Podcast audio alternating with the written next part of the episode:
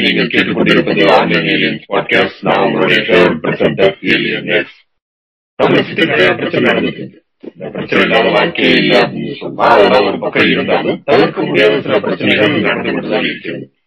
அது முக்கியமான பிரச்சனை இப்ப ரெண்டாயிரத்தி இருபதுல பார்க்கப்பட்டது என்னன்னா கொரோனாவுக்கு பிறகு இந்த ஃபார்ம் டுவெண்ட்டி டுவெண்ட்டி இருபது ஃபார்ம் ஆக்ட் டுவெண்ட்டி டுவெண்ட்டி விவசாயிகளுக்காக ஏதோ ரெசல்யூஷன் கொண்டு வராங்க அப்படின்னு சொல்லி பார்த்தா ஒரு மூணு விதமான ஆக்ட் கொண்டு வந்தாங்க அந்த ஆக்ட பத்தின டிஸ்கஷன் தான் இங்க நாங்க போக போறோம் நம்ம கூட அப்கிரேட் அவர்கள் முடிந்திருக்கிறார்கள் வணக்கம் அப்கிரேட் So, வணக்கம் மைலனக்ஸ் எப்படி இருக்கீங்க நல்லா இருக்கேன் நீங்க எப்படி இருக்கீங்க நலமாக இருக்கிறேன்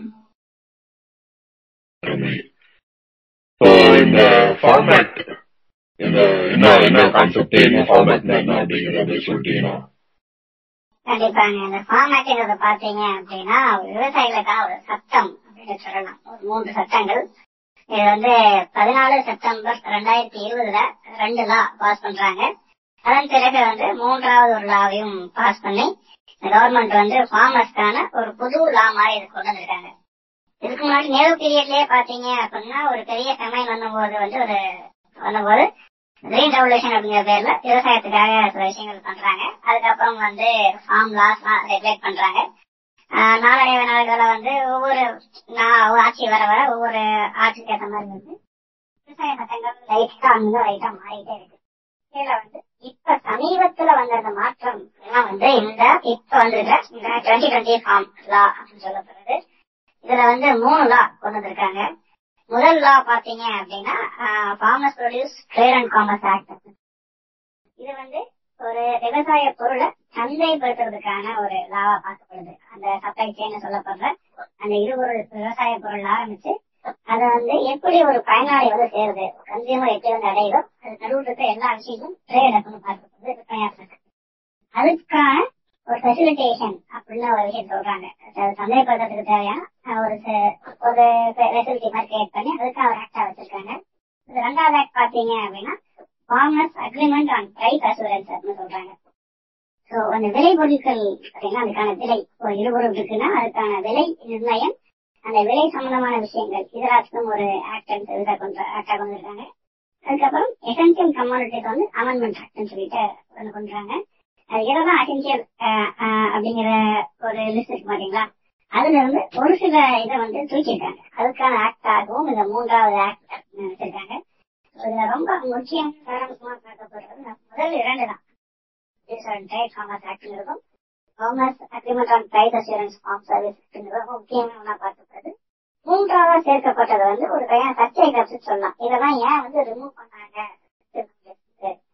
அப்படிங்கிற மாதிரி ஒரு சர்ச்சை கருத்து சொல்லலாம் இதாக டிஸ்கஸ் பண்ண வேண்டியது. அந்த முதல் இரண்டும். மூன்றாவது வந்து நமக்கு தேவைப்படுது சிம்பிள் என்ன சொல்றாங்கன்னா ரெண்டு விஷயம் முக்கியமா சொல்றாங்க. பாயிண்ட் ஒண்ணு என்னன்னா நீங்க உங்க பொருளுக்கு நீங்க விலை நிர்ணயம் பண்ணீங்க அது நீங்க வித்துக்கலாம் எங்க வேணாலும் இந்தியாவுக்குள்ள எங்க வேணாலும் வித்துக்கலாம் கன்னியாகுமரி காஷ்மீர் வரைக்கும் எங்க வித்துக்கலாம் ஒண்ணு. ரெண்டாவது எழுத்தர்கள் இல்லாம நீங்க டேரக்டா கார்பரேட் போர்டு கூட லிங்க் வச்சுக்கலாம் அப்படின்ற மாதிரியான ஒரு மேட்டர் ஒன்று சொல்றாங்க மூணாவது வந்து நீங்க வந்து நீங்க தயாரிக்கிற விளைவிக்கிற பொருளை நீங்க ஸ்டோர் பண்ணி வச்சிடலாம். லிமிட் கிடையாது அப்படின்ற மாதிரி ஒரு மேட்டர் ஒன்று சொல்றாங்க அத்தியாவசிய பொருட்கள் அந்த லிஸ்ட்ல இருபத்தி ஒன்பது பொருட்கள் இருந்துட்டு இருந்துச்சு அதுல வந்து இப்ப கொஞ்சம் பொருட்களை ரிமூவ் பண்ணிருக்காங்க அதான் மேட்ரு அப்படிதானங்க? சோ இதுல வந்து அதை ஸ்டோர் பண்றது விற்கிறது இது மூணு ரெகுலேஷன் தான் இந்த ஐயா ஐயா உங்க வாய்ஸ் பிரேக் அதாவது ஒரு பொருளை உற்பத்தி செய்யறது அதை ஒரு இடத்துல ஸ்டோர் பண்றது அதை சந்தைப்படுத்துறது. இது மூணுக்கும் சேர்ந்த மாதிரியான ஆக்ட் தான் இந்த farms act twenty twenty okay சிம்பிளா சொல்றாங்க சோ நம்ம ஸ்டார்டிங்ல வந்து பேசுவோம் இப்படி ஒரு நல்ல விதமான லா அப்படின்னு வச்சுக்கோங்க அது ஏன் வந்து ஃபார்மர்ஸ் எழுதுறாங்க ஆரம்பமே இதுதான் ஆமா கண்டிப்பா ஏன்னா பாத்தீங்கன்னா கிட்டத்தட்ட ஒன்றரை வருட போராட்டம் So, விவசாயிகள்லாம் வந்து நடத்துனதுலயே ஒரு மிகப்பெரிய போராட்டமா இது பார்க்கப்படுது ஏன்னா இது வந்து பதினோரு ஒரு மாசம் state- பதினோரு மாசம் கரெக்டா பதினோரு மாசம் கரெக்டா நடந்துச்சு அதுக்கப்புறம் பிஎம் வந்து இல்ல நான் அந்த ஃபார்ம் நான் பேக் வாங்கிக்கிறேன் அப்படின்னு சொல்லி சொல்லிட்டாரு ஆமா ஆமா சங்கத்துல சொல்லியிருக்காரு.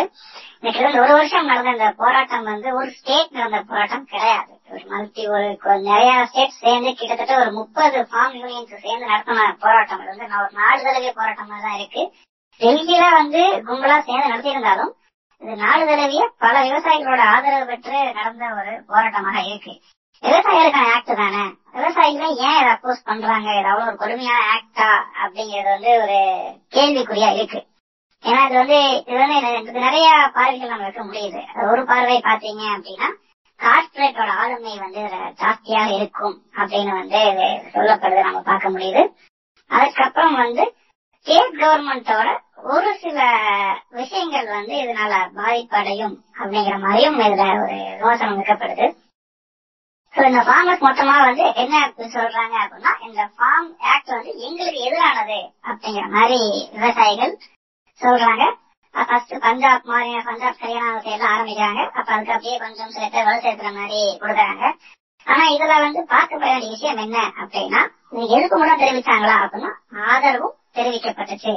அதை பத்தின ஒரு ஒன்லைன் கவரேஜ் வந்து டிசம்பர் பதினஞ்சாம் தேதி ரெண்டாயிரத்தி இருபதுல இந்தியா டுடேல வந்திருக்கு. சோ ஃபார்ம் யூனியன்ஸ் வந்து இதுக்கு சப்போர்ட் சில பேர் செய்யவும் செஞ்சாங்க அப்படின்னு சொல்லிட்டு இதுக்கு எதிர்ப்பும் அதே சமயத்துல வந்து இது சாதகமாகவும் இரண்டுக்குமே வந்து விவசாயிகள் நின்னாங்க.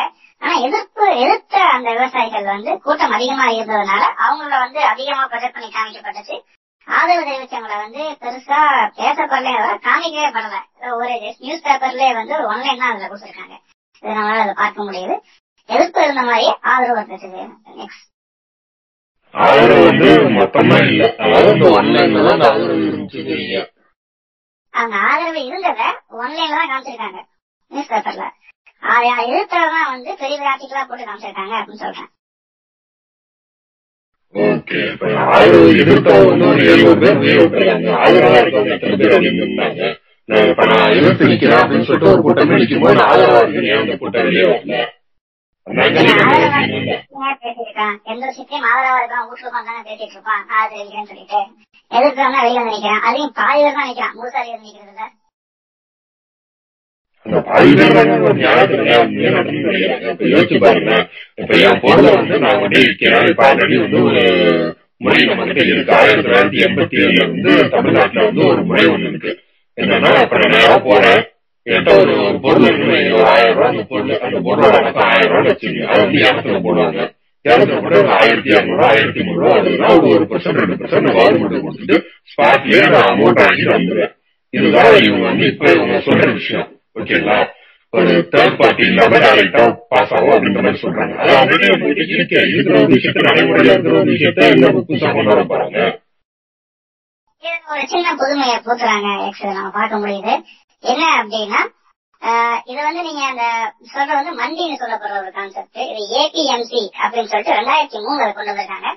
அக்ரிகல்ச்சரல் ப்ரொடியூஸ் மார்க்கெட் கமிட்டி அப்படின்னு சொல்லிட்டு ஒரு மண்டி மாதிரி ஒரு பெரிய ஒரு சந்தையில மாதிரி ஒன்று போட்டு வச்சிருக்காங்க. அங்க போய் நான் போட்டுட்டு அதுக்கப்புறம் வந்து அதை நான் வித்துக்கலாம் அப்படிங்கிற மாதிரி ஒரு விஷயம் இருக்கு. இது மட்டும் அல்லாமல் இன்னொன்னு இருந்துச்சு. இது வந்து பாத்தீங்கன்னா விவசாயிகளுக்கான ஒரு சந்தை அப்படின்னு சொல்லிட்டு உழவர் சந்தை அப்படின்னு சொல்லிட்டு ஒரு கான்செப்ட் கொண்டு வந்தாங்க. இது அநேகமா தமிழ்நாட்டுல ஆரம்பிச்ச கான்செப்ட் நினைக்கிறேன். ஐயா கலைஞர் ஆரம்பிச்சு விட்டது. எனக்கு ஒரு தகவல் அது கன்ஃபார்ம் பண்ணி பண்ணிக்கிறேன் ஆஹ் ஆரம்பிச்ச ஒரு கான்செப்ட் என்ன அப்படின்னா உழவர்கள் வந்து உழவர்கிட்ட கொடுத்துருவாங்க. அந்த ஒவ்வொரு உழவருக்கும் வந்து ஒரு சந்தை ஒரு இடம் வந்து ஒதுக்கப்பட்டிருக்கும். அந்த இடத்துல அவங்க இடுபொருட்களை வந்து போட்டலாம். நேரடியா யாரு வேணாலும் அங்க வந்து வாங்கிக்கலாம். இந்த வகையிலையும் வந்து விவசாயிகளுக்கு வந்து இடைத்தரகர்கள் இல்லாம டைரக்டாவே போச்சு. ஆனா எல்லாத்துலயும் என்ன பஞ்சாயத்து வருது அப்படின்னு நீங்க பாத்தீங்க அப்படின்னா உழவர் சந்தையிலயும் வந்து பாத்தீங்கன்னா வாங்க போறது டைரக்ட் கன்சியூமர்ஸ் கிடையாது. அதிகபட்சம் அங்க வாங்க போறது பாத்தீங்கன்னா அங்க வந்து வாங்குறதும் ஒரு ஹோல்சேல் டீலரோ இல்ல ஏதாவது ஒரு ஒரு சந்தைப்படுத்தக்கூடிய ஆளா தான் இருக்காங்க. ஒரு புரோக்கர் தான் மோஸ்ட்லி வாங்கிட்டு போறாங்க. அங்கேயும் டைரக்டா கன்சியூமரை போய் சேர்றது கிடையாது. மண்டியில போனீங்க இப்ப இந்த ஆண்டுல நம்ம பார்த்தோம்னாலுமே இப்ப இந்த ஃபார்ம் ஆக்ட் டுவெண்ட்டி டுவெண்ட்டி எப்படி பார்த்தோம்னா அங்க வந்து அவங்க பொருள் டைரக்ட் கன்சியூமர் கிடையாது வதிக்கப்படும் இல்லை இல்லை. ஃபார்ம் ஆக்ட் படி வரலாம். இப்ப மண்டியில வந்து ஒரு புரோக்கரோ ஹோல்சேலரோ வாங்கிட்டு போறான். ஆனா கார்பரேட் கம்பெனி வாங்குறது கிடையாது. நான் ஃபார்ம் ஆக்ட் படி ஒரு கார்பரேட் கூட டைரக்டாக வந்து வாங்கலாம். பெண் கன்சியூமர்னா நீங்க நானும் சொல்ல முடியாது. நம்ம ஒரு வகையில கன்சியூமர் ஏன்னா சப்ளை செயின் இந்த ரீட்டைல் சப்ளை செயின் எடுத்துக்கிட்டீங்க அப்படின்னா ஒரு வகையான இடுபொருட்கள் பாத்தீங்கன்னா நம்ம வீட்டுக்கு வந்து காய்கறிகளாக வருது. ஒரு சைட்ல பாத்தீங்கன்னா வெளிநாட்டு சைடு எக்ஸ்போர்ட் ஆகுது. ஸோ காய்கறிகள் காய்கறிகளாகவே வரக்கூடிய ஒரு சப்ளை செயின் இருக்கு. இன்னொரு சப்ளை செயின் பாத்தீங்க அப்படின்னா அந்த ரா மெட்டீரியல்ஸோட எசன்ஸ் இப்போ ஒரு ஒரு மல்லிகைப்பூ இருக்குன்னா மல்லிகைப்பூ எசன்ஸ் அந்த மாதிரி எசன்ஸா வரக்கூடிய ஒரு மார்க்கெட்டும் நம்ம இருக்கு. அது போக வந்து வேல்யூ ஆட் ப்ராடக்ட்னு சொல்லப்படுற கூட்டு மதிப்பு ப்ராடக்ட்ஸ் ஒரு தக்காளி தக்காளி கெச்சப் அந்த மாதிரி பொருள் இருக்கு. அது இப்ப சொன்ன தக்காளி கெச்சப் மாதிரி சொன்னோம் பாத்தீங்களா? அதையெல்லாம் வந்து கார்பரேட் கம்பெனிஸ் தான் அதிகமா பண்றாங்க. அவங்களும் ஒரு கன்சியூமர் அப்படின்னு பார்வையில் இருக்கப்படுது அவங்க தான் விவசாயிகளுக்கு அதிகமான பொருளை கொள்முதல் பண்ணி கொடுக்க கொடுக்குறாங்க அப்படிங்கிற மாதிரி ஒரு ஸ்டாட்டிக்ஸ் நம்ம பார்க்க முடியுது. அந்த வகையில அந்த கார்பரேட் கம்பெனிஸ் டைரக்டா ஒரு விவசாயி கூட டீல் பண்ணலாம் அப்படின்னு சொல்றாங்க. இது ஏன் பண்ணணும் அப்படின்னு கேட்கப்படும் போது ஒரு கேள்வி வருது. ஏன்னா விவசாயத்துல பாத்தீங்க அப்படின்னா இப்போ ஒரு பத்து ரூபா ஒரு விவசாயி வந்து ஒரு பொருளை கொடுக்குறாரு அப்படின்னா அது ஒரு கார்பரேட் போகும்போது முப்பது ரூபாயா இருக்கு. So, விவசாயி பண்ண விவசாயிக்கு முட்டு வழி செலவுலாம் சேர்த்தியே பத்து ரூபா கிடைக்குது. ஆனா ஏழு தரகர்களுக்கு வந்து அந்த மிடில் மேன் சொல்லப்படுற அந்த ஒவ்வொரு ஆட்களுக்கும் பாத்தீங்கன்னா கிட்டத்தட்ட இருபது ரூபா போய் சேர்ந்துருது. அப்புறம் கார்பரேட் அப்பவும் முப்பது ரூபா ஆயிடுது. அப்போ எப்படி பார்த்தாலும் இந்த விவசாயிகள் வந்து இதுல வந்து கம்மியா லாபம் தான் பாக்குறாங்க. அப்படிங்கறது ஒரு இதால பார்க்க முடியுது. நம்ம ப- பிரதமர் அஹ், நரேந்திர மோடி அவர்கள் பதவியேற்றும் போது நான் விவசாயிகளுக்கு வந்து அவங்களோட வருமானத்தை பெருக்கி தருவேன் அப்படின்னு சொல்றாரு. அப்ப அந்த மிடில்மேன்ஸை தூக்கணும் அப்படின்னா வருமானம் பெறுவதற்கான வாய்ப்பு இருக்கு. டேரக்ட் கன்சியூமர் இப்போ கார்பரேட் கம்பெனி வந்து டேரக்டா வாங்குறாங்க. முப்பது ரூபா செலவாகிற இடத்துல அவனுக்கு ஒரு இருபது ரூபா செலவாகுது அப்படின்னா கண்டிப்பா அவனுக்கு அவன் டேரக்ட் வாங்க பார்ப்போம் அந்த வகையில அந்த பத்து ரூபா அப்படின்னு வந்து எப்படி விவசாயத்துக்கு அதிகமாகும் அப்படிங்கிற ஒரு கால்குலேஷன்ல தான் டைரக்டா ஒரு கார்பரேட் கம்பெனியை ஒரு விவசாயிகள்கிட்ட வாங்கலாம் அப்படிங்கிற மாதிரி டாக்டர் அமைச்சிருக்காங்க. அந்த வகையில பார்க்கும்போது டைரக்டா ஒரு கார்பரேட் கம்பெனி சொல்லப்படுற அந்த கன்சியூமரோ இல்ல நானோ நீங்களோ யாரு வேணாலும் விவசாயிகள்கிட்ட போய் டைரக்டாக வாங்கலாம் அதுதான். இப்ப இந்த ரெண்டு ஆங்கிள் யோசிப்போம் இப்ப கார்பரேட் வந்து டைரக்டா கன்சியூமரா உள்ள வராங்க ம் ஃபர்ஸ்ட் வந்து அவன் உள்ள வரும்போது அவன் ஒரு அக்ரிமெண்டோட வருவான் அக்ரிமெண்ட் அவன் கான்ட்ராக்டோட வருவான் அவன் உள்ள வரும்போது இந்த மாதிரி இதான் கான்ட்ராக்ட் இதுதான் பண்ண போறேன் அப்படின்னு சொல்லிட்டு ஒரு ரூல்ஸ் அண்ட் ரெகுலேஷன்ஸோட வருவான். இப்படிதான் இருக்கும் அப்படின்னு சொல்லி சொல்லிட்டு வருவான். அந்த ரூல்ஸ் அண்ட் ரெகுலேஷன்ஸ நீங்க நானும் படிச்சு பார்க்க போறீங்க டேர்ம்ஸ் அண்ட் ரெகுலேஷன்ஸ் அவன் படிக்கலாம் நீங்க நானும் படிச்சு பார்க்க போறீங்க ஒரு விவசாயி அவனுக்கு எதுவும் பிடிக்கவே தெரியாது. ஒரு விவசாயி அவனுக்கு தெரிஞ்சது விதை உணவு அறுவடை வியாபாரம். அவ்வளவுதான் அவனுக்கு தெரியும். அப்படி ஒரு விவசாயி அவன் என்னோட டெர்ம்ஸ் அண்ட் கண்டிஷன்ஸை படிச்சு பார்த்தா அந்த ஓகே இது ஒரு பாயிண்ட்.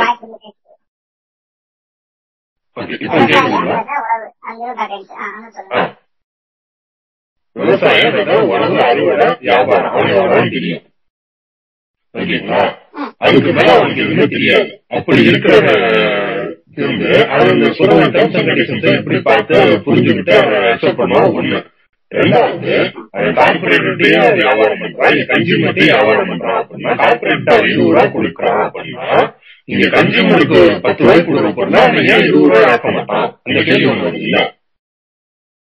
நிச்சயமா ஒரு நியாயமான ஒரு கேள்வி ஒரு நியாயமான வரமும் கூட. இப்போ இந்த கார்பரேட் டீலிங் பாத்தீங்கன்னா அக்ரிமெண்டோட தான் வருவான் அப்படிங்கிறது உண்மைதான். இந்த கார்பரேட் இப்பதான் டீல் பண்றானா இதுக்கு முன்னாடி இல்லையா அப்படின்னு கேட்டா இதுக்கு முன்னாடி இருக்கு. கான்ட்ராக்ட் ஃபார்மிங் அப்படிங்கிற பேர்ல ஒரு டைரக்ட் கார்பரேட் வந்து ஒரு விவசாயிகள்கிட்ட கொள்முதல் பண்ணிட்டு தான் இருக்காங்க. இப்பவும் நடந்துட்டு தான் இருக்கு. ஆனா அதுக்கு ஒரு ரெகுலேஷன் இல்ல. அதுக்கான ரெகுலேஷன் தான் இந்த லா கொண்டு வருது. இதுக்கு முன்னாடியும் கான்ட்ராக்ட் ஒரு ஒரு டைரக்டா ஒரு கார்பரேட் டீல் பண்ணிட்டு தான் இருந்தான். பண்ணாமலாம் கிடையாது.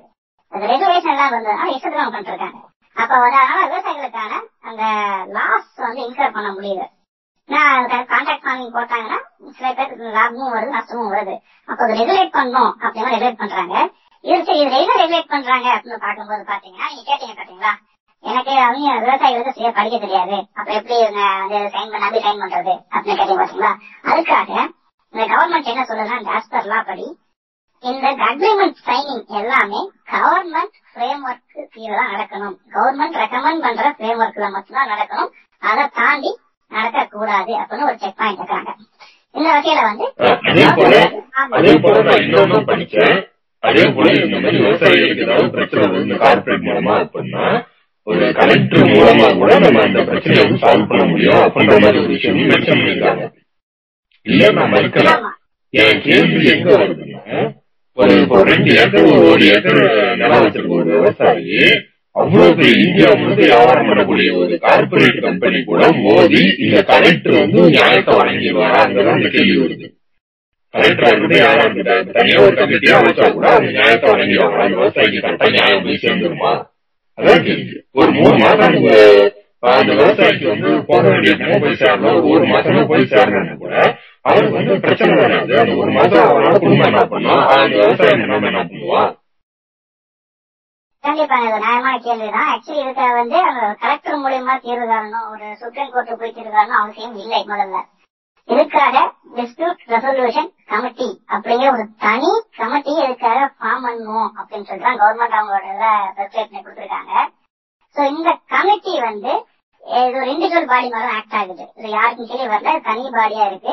அவங்க வந்து விவசாயிகளுக்கான விஷயங்களை சரிவர செஞ்சு கொடுக்கணும் அப்படிங்கிறது இது ஒரு லாவாக நம்மளுக்கு அவங்க வச்சிருக்காங்க. சோ அந்த லா மூலியமா கோர்ட்டுக்கு போகாம சிக்கல் அனுபவிச்சுக்கலாம் அப்படிங்கிறது இருக்கு.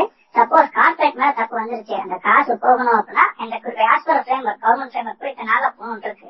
அப்படி அவங்க போ- படி விட்டுட்டாங்க அப்படின்னா அந்த கார்பரேட் வந்து கொடுக்க வேண்டிய தொகை வரும். ஒன் பாயிண்ட் ஃபைவ் டைம்ஸ் அதிகமாக பெனால்டியுடன் அந்த விவசாயிக்கு கொடுக்க வேண்டியது வரும் ஆஸ் பர் லா அப்ப அதனால அந்த இந்த as per law வந்து- ஓகே இந்த பாயிண்ட் நான் அக்செப்ட் பண்ணிக்கிறேன் இந்த பாயிண்ட் இன்னொரு டவுட் என்ன இப்போ வந்து இப்போ ஆயிரம் ரூபாய் தரணும் அப்படின்னா ஒன் பாயிண்ட் ஃபைவ் டைம்ஸ் நம்ம எக்ஸ்ட்ரா தர வேண்டியது அப்படின்னா ஆயிரத்தி ஐநூறு ரூபாய் தரணும் கணக்கு ஓகேங்களா இந்த ஆயிரத்தி ஐநூறு ரூபாய் கார்பரேட் வந்து விவசாயிக்கு தரணும் ஆயிரத்தி ஐநூறு ரூபாய் தரணுங்கிறத இங்க பிரச்சனை சோ இப்ப இது திரும்பும்னா இந்த ஆயிரத்தி ஐநூறு நான் நான் உனக்கு ஆயிரம் ரூபாய் தரேன்னு சொல்லிட்டு ஏன் இந்த கமிட்டியில பேச முடியாது. இந்த கார்பரேட் இந்த கார்பரேட் வச்சு எல்லாரும் பண்ண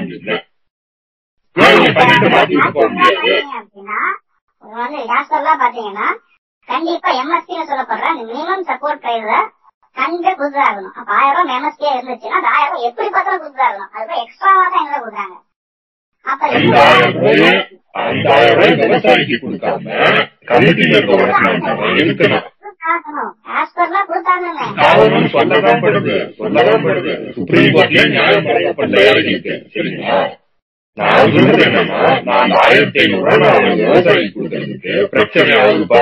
அவனுக்கு அதுக்கு மேல கான்ட்ராக்ட் கொடுக்க விருப்பம் இல்ல. நான் இதோட க்ளோஸ் பண்றேன்னு முடிவு பண்ணிட்டேன் அப்படின்னு வச்சுக்கோங்க. கார்பரேட் நான் கார்பரேட் நான் முடிவு பண்றேன்னு வச்சுக்கோங்க நான் ஆயிரத்தி ஐநூறு ரூபாய் விவசாயி கொடுப்பேனா ஆயிரம் ரூபாய் கமிட்டியில இருக்கவனுக்கு கொடுப்பேன் இல்லைங்க அவன் கமிட்டியில இருக்கிறவன் வந்து இப்ப வந்து இப்ப இங்க ஹண்ட்ரட் பர்சன்ட் யாரும் யோகியம் கிடையாது. உங்களுக்கு எனக்கும் தெரியும். இப்ப நான் எங்க போனாலும் என்ன விஷயம் பண்ணாலும் சரி கண்டிப்பா ஒரு லஞ்சம்ங்கிறது வந்து இப்ப வந்து சர்வ சாதாரணமா ஆயிடுச்சு. இப்ப வந்து ஒரு சர்வசாதாரணமா இருக்க வேண்டிய ஒரு விஷயமாக இருக்கப்படுது இப்ப எனக்கு வந்து ஒரு டிஸ்பியூட் ரெசல்யூஷன் கமிட்டி மூலியமா போய் அது பிரச்சனை நான் அவங்களால சால்வ் ஆகல அப்படின்னா கலெக்டர் கோர்ட் அப்படின்னு சொல்லிட்டு இந்த முறையில ஒரு ரெசல்யூஷன் நம்ம பாஸ் பண்ணி பக்கம் செய்யலாம். ஏன்னா இப்ப எல்லாம் இங்க எடுத்தோன்னே வந்து எல்லாம் ஹண்ட்ரட் பர்சன்ட் வந்து நல்லா இருக்குன்னு சொல்ல முடியாது கெட்டதுன்னு சொல்ல முடியாது. ஹண்ட்ரட் பர்சன்ட் எல்லாமே கெட்டதுன்னு சொல்ல முடியாது. அதையும் நம்ம பேச வேண்டியது இருக்கு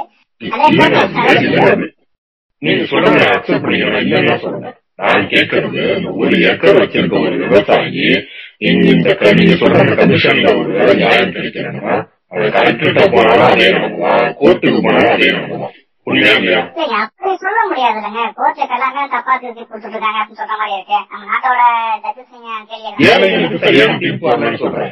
ஏழைகளுக்கு சரியான தீர்ப்பு வரலன்னு சொல்றேன். எல்லாமே தப்பான தீர்ப்பு சொல்லல ஏழைகளுக்கு சரியான தீர்ப்பு வரல இது எல்லா இலையும் தீர்ப்பு வரையும் சொல்ல முடியாது. ஒரு சில கரெக்டா ஜட்ஜஸ் இருக்கிற மாதிரி கரெக்டான ஜட்ஜஸ் இருக்காங்க. இப்ப லேபர் கோர்ட்டுக்கு போனீங்க அப்படின்னா என்னாலும் தீர்வு கட்டணம் இருக்கா இருக்கு? அது மாதிரி விவசாயிகளுக்கு தனி ரெசல்யூஷன் வச்சுட்டு இருக்கும் போது ஏன்னா வந்து நார்மல் அட்ரோசிங் கிடையாது. விவசாயிகளுக்கான ஸ்பெஷல் போக்குவரத்து அட்ரோசிங் அது பார்க்கப்படும் போது அங்க போடக்கூடிய ஆட்கள் கரெக்டான அதெல்லாம் போட்ட போய் புது வாங்கும் போது இது வந்து அந்த அரசியல் கட்சிக்கே நடக்கக்கூடிய ஒரு பிரச்சனை இருக்கும். அப்ப இது ஒரு சின்ன பிரச்சனை வந்தா கூட எதுக்கே சுத்தி கிழிப்பான் அப்ப அதுக்காக அந்த பிரஷர்னாலயாச்சும் வந்து கம்பல்சரி அந்த கட்சியை ஸ்டெப்ஸ் ஆகணும். அரசியல் ரீதியா பார்க்கும்போது கூட இது ரெசல்யூஷன் எந்த டிஸ்பியூட்டும் வராத மாதிரி தான் அவங்க ஃப்ரேம் பண்ண வேண்டியது. நேஷனல் இஷ்யூ நம்ம யோசிக்கும் போது அங்க திங்க் டேங்க்ஸ் யோசிக்காம இருக்க மாட்டாங்க அதை.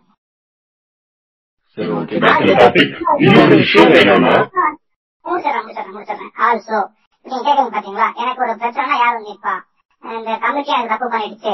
அப்படின்னா ஒரு கேள்வி உங்களுக்கு வருது. இதுக்காகவும் ஒரு ஃபெசிலிட்டேஷனை வந்து கவர்மெண்ட் பிரெஸ்கிரைப் பண்ணுது. ஒவ்வொரு இடத்துலயும் ஒவ்வொரு ஜோன்லயும் வந்து எஃபிஓன்னு சொல்லப்படுற ஃபார்மர் ப்ரொடியூசர் ஆர்கனைசேஷன் அப்படின்னு சொல்லப்படுறது இருக்கு. அவங்க இன்டர்மீடியனா வச்சுக்கிட்டு தாராளமா செயல்படலாம் அப்படின்னு சொல்றாங்க. எஃபிஓங்கிறது யாருன்னு பாத்தீங்கன்னா வளர்த்தல் படியவங்க அவங்க வந்து எப்பவுமே பங்காளியாவோ மாமத்தமாவோ இருப்பாங்க மோஸ்ட்லி ஏன்னா விவசாயிகள் சேர்ந்து உருவாக்குனது தான் எஃபிஓங்கிறது அப்ப அங்க இருக்கிறது மோஸ்ட்லி தெரிஞ்ச இருப்பாங்க. எனக்கு நம்பிக்கை ஆட்களா இருப்பாங்க. அப்படி எஃபிஓஸ் மூலியமா நான் அஞ்சு நான் வச்சுக்கிட்டு எனக்கு ரிஸ்க் வராத மாதிரி நான் அக்ரிமெண்ட் சைன் பண்ணிக்கலாம். ஏன்னா எஃபிஓ எல்லாம் பாத்துப்பாங்க கவர்மெண்ட்ல அந்த கார்பரேட் கூட பிரச்சனை வருது அப்படின்னா எனக்கு கொஞ்சம் நடுவில் நின்று அதுக்காக இருந்து கொஞ்சம் இவங்க சப்போர்ட் பண்ணிப்பாங்க அப்படி இல்ல. எனக்கு இவங்க இல்ல எனக்கு எஃபிஓ சப்போர்ட் எனக்கு ஆதரவா இல்ல அப்படின்னு பட்சத்தில் வேற ஏதாவது ஃபார்மிங் சொல்யூஷன் ப்ரொவைடர்ஸ் கிட்டையும் இன்னும் தாராளமாக போகலாம் அப்படின்னு சொல்லியிருக்கு. தனக்கு யார் நம்ப தகுந்ததா இருக்காங்களோ அந்த நம்ப தகுந்த ஆட்களோட சேர்ந்து இதை பண்ணலாம் இருக்கு. ஏதோ ஒரு வகையில அவங்க ப்ரொடக்ட் பண்ணப்பட்டுருவாங்க நாளைக்கு வந்து பிரச்சனை வரும் நீங்க எல்லாம் போய் நீங்க பிரச்சனை தீர்த்து தானே ஆவீங்க ஓகே ரைட் அது ஒரு வாரமா இருக்கட்டும் இப்ப அடுத்து வரலாம் அதான் வரலாம் அப்படிங்கிறத அவங்க சொல்றாங்க பிரச்சனை வரலாம் வந்தா நீங்க இதை பண்ணிக்கிறாங்க வரலாம் அவங்க சொல்லலைங்க வந்தா இது வேணா பிரச்சனை வராம இருக்க நீங்க நினைச்சீங்கன்னா பிரச்சனை தான் இருக்கிறது யாரும் கிடையாது. ஒரு கவர்மெண்ட் ஒரு பாலிசி மேக் பண்றாங்கன்னா பிரச்சனை சமாளிக்கிறதுக்கான விஷயங்கள் பண்ணித்தாகணும். ஏன்னா டிமார்டேஷன்லயே பாத்தீங்கன்னா பிரச்சனை வந்து சமாளிக்க முடியாது கஷ்டப்பட்டாங்க. அப்ப அதுல பட்ட அனுபவம் இருக்கு இல்லைங்களா? அப்போ பிரச்சனை வந்தாலும் சமாளிக்கிறதுக்கு ஏற்ற மாதிரியான ஃபால்ஸ் ப்ரூஃப் சிஸ்டம் ஃப்ரேம் பண்ணியாகணும். அதுக்கான ஃபால்ஸ் ப்ரூஃப் சிஸ்டமா தான் எஃபிஓ மாதிரியான ஏஜென்சிஸ் இல்ல ஒரு ஃபார்மிங் சொல்யூஷன் ப்ரொவைடர்ஸ் இருக்கணும் டிஸ்பியூட் கம்பெனி இருக்கணும்னு சொல்லிட்டு ஃபார்மர்ஸ் எல்லா வகையும் ப்ரொடக்ட் பண்றதுக்கு தேவையான மெத்தட்ஸ் தான் இதை பார்க்க முடியுது. சோ இது இது இன்னொரு ஆங்கிள் யோசிச்சோம்னா அவங்க உருவாக்குற கமிட்டி மேலே அவங்க நம்பிக்கை இல்லாம நீங்க தேர்ட் பார்ட்டி யூஸ் பண்ணீங்கன்னு சொல்றாங்க அப்படிதானே ஆனா, நம்ம அப்படியே டேரக்டாக சொல்ல முடியாது அவங்க வந்து இருக்க வேண்டாம் சுத்தி வந்து நம்ம இருக்க வேண்டாம் So, உங்களுக்கு எல்லா வகையும் நான் ஃபார்ம்ல கரெக்ட் பண்ணி தான் ஆகணும் சோ இப்ப எந்த கவர்மெண்ட் ஆபீசர்ஸுமே கரெக்ட்னு சொல்ல முடியாதுங்க அது ஒரு பயம் இருக்க எல்லாத்துக்கும் நாட்டை பத்தி அவங்களுக்கு தெரியும்ல ஓகே இன்னொரு பாயிண்ட் நம்ம யோசிச்சோம்னா இப்ப வந்து இது வந்து இந்தியா மட்டுமே ஒரு ஒரு மார்க்கெட்டை நாங்க ஆக்கிறோம் அப்படின்னு சொல்றாங்க. ஒன் இந்தியா ஒன் மார்க்கெட்ன்ற மாதிரி ஒரு பாயிண்ட் ஒன்று சொல்றாங்க. கன்னியாகுமரியில காஷ்மீர்ல பண்ணி வியாபாரம் பண்ணலாம் அப்படின்னு சொல்றாங்க. இப்ப இந்த ஆங்கிள் யோசிப்போம். இப்ப வந்து அதே ஒரு ஏக்கர் வச்ச விவசாயி பத்தி யோசிப்போம். அந்த ஒரு ஏக்கர் வச்ச விவசாயி அதை வந்து அவங்க காஷ்மீர்ல பண்ணி வியாபாரம் பண்ண முடியாது. ஒரு இப்ப வந்து உச்சவரம்பு சட்டத்தின்படி நான் கேள்வி இந்த உச்சவரம்பு சட்டத்தின்படி ஒரு அறுபது ஏக்கர் வச்சிருக்கான்னு வச்சுங்க அந்த விவசாயினால போக முடியும். வடக்குல வடக்குல ஒரு குரூப் வந்து ஆயிரம் ஏக்கர் வச்சிருக்காங்க ம், அது உச்சவரம்பு சட்டம் கிடையாது. அவங்க ஆயிரம் ஏக்கர் வச்சிருக்காங்க ஒரு சின்ன விவசாயியா இருக்காங்க நீங்க அந்த ஆயிரம் ஏக்கர் வச்சிருக்க சின்ன விவசாயினால இங்க வர முடியும். ஓகேங்களா கண்டிப்பா. ஓகேங்களா இந்த ஒரு ஏக்கர் இருக்கிற இந்த விவசாயி இந்த பெரிய விவசாயினால அங்க போக முடியாது. ஆயிரம் ஏக்கர் வச்சிருக்க அந்த சின்ன விவசாயினால இங்க வர முடியும் இப்ப இந்த கார்பரேட்டும் உள்ளவர்தான். கார்பரேட்டும் உள்ளவர்தான் விவசாயி எங்க வேணாலும் வியாபாரம் பண்ணலாம் யாருக்கு வேணாலும் வித்துக்கான ஒரு பாயிண்ட் வரும்போது அதே போல இன்னொரு பாயிண்ட் ஆட் பண்ணிருக்காங்க ஸ்டோர் பண்ணி வச்சிருக்காங்க எவ்வளவு வேணாலும். அதாவது ஒரு பன்னெண்டு மாசத்துக்கு செட்டில் வைக்கிறாங்க இவங்க லாப அந்த இந்த லாப பண்ணி பன்னெண்டு மாசத்துக்கு செட்டில் வைக்கிறாங்க ஒரு ஆவரேஜ் இந்த ஆவரேஜுக்கு மேல ஹண்ட்ரட் பர்சன்ட் அதிகமாக ரேட்டு போகும்போது கட்டுப்பாடுகள் உண்டு அப்படிங்கிறாங்க நூறு ரூபாய்க்கு இப்போ ஒரு பத்து பத்து ரூபாய்க்கு ஒரு பொருள் நூறு ரூபாய் போயிருச்சு அப்படின்னா அந்த இடத்துல நான் வந்து நிப்பேன் அதாவது நூறு சதவீதம் ஆயிரம் ரூபாய் ஆயிரம் ரூபாய் போகுது அப்படின்னா நான் வந்து அங்க நிப்பேன் அப்படின்றாங்க இன்னைக்கு வந்து இந்த ஸ்டோர் பண்ணி வைக்கிறவங்க பிரச்சனை பண்ணுவோம் ஒரு எமர்ஜென்சி டைம்ல வரும்போது பிரச்சனை பண்ணுவோம் அப்புறம் நீங்க ஸ்டோர் பண்ணி வைக்கக்கூடாதுன்னு சொல்லுவோம் அப்படின்றாங்க அது வரைக்கும் ஸ்டோர் பண்ணி ஓகே அதாவது. இந்த ஆயிரம் ஏக்கர் வச்சிருக்க சின்ன விவசாயி இந்த ஒரு ஏக்கர் வச்சிருக்க பெரிய விவசாயிட்ட வந்து பொருளை வாங்கி அவர் ஸ்டோர் பண்ணி வைக்கிறாரு அப்படிங்கிறப்ப ஒரு செயற்கை தட்டுப்பாடு கிரியேட் பண்ற மாதிரி ஆகும். செயற்கை தட்டுப்பாடு கிரியேட்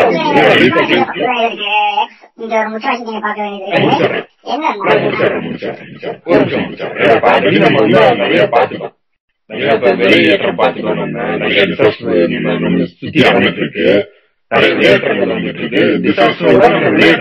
இருக்கோம் ஒரு தக்காளி சட்னி சாப்பிடணும்னா ஐயோ தக்காளி சட்னி அப்படின்ற ரேஞ்சுக்கு ஒரு சூழல் வந்துட்டு இருக்கும் போது ஒரு செயற்கை தட்டுப்பாட்டை உருவாக்கி ஏன் இவங்க வந்து அந்த பதுக்கி வைக்கிற பொருட்களை சாரி சோ கால்டு ஸ்டோர் பண்ணி வைக்கிற பொருட்களை அப்ப அந்த டைம்ல அந்த ஆயிரம் ஏக்கர் வச்சிருக்க சின்ன விவசாயி ஏன் வெளியே வர முடியாது. முதல்ல கொடுத்துட்டு அந்த பத்தி நான் சொல்லிடுறேன். ஏன்னா நீங்க சொன்ன மாதிரி வந்து இப்ப ஸ்டேட்டுக்கு ஒரு ஃபார்ம் சட்டம் இருக்கு. அதை தூக்குறதுக்காக தான் இந்த ஃபார்ம்ல வந்து எல்லா இந்தியாவுக்கும் ஃபுல்லா ஒரே மாதிரி வேணும்னு சொல்லிட்டு கொண்டு வந்திருக்காங்க. சோ ஆஸ் பர் போய் பார்க்கும்போது வந்து இப்ப உங்களுக்கு ஒரு சில நீங்க கவனிக்க வேண்டியது இருக்கு நேரத்துல இப்ப அந்த மேல வடக்குல வந்து விளையிற பொருள் இங்க சவுத்துல விளையுன்னு சொல்ல முடியாது. இங்க சவுத்துல விளையிற பொருள் அங்க விளையுன்னு சொல்ல முடியாது. இங்க வந்து நெல் அப்படின்னா அங்க கோதுமை.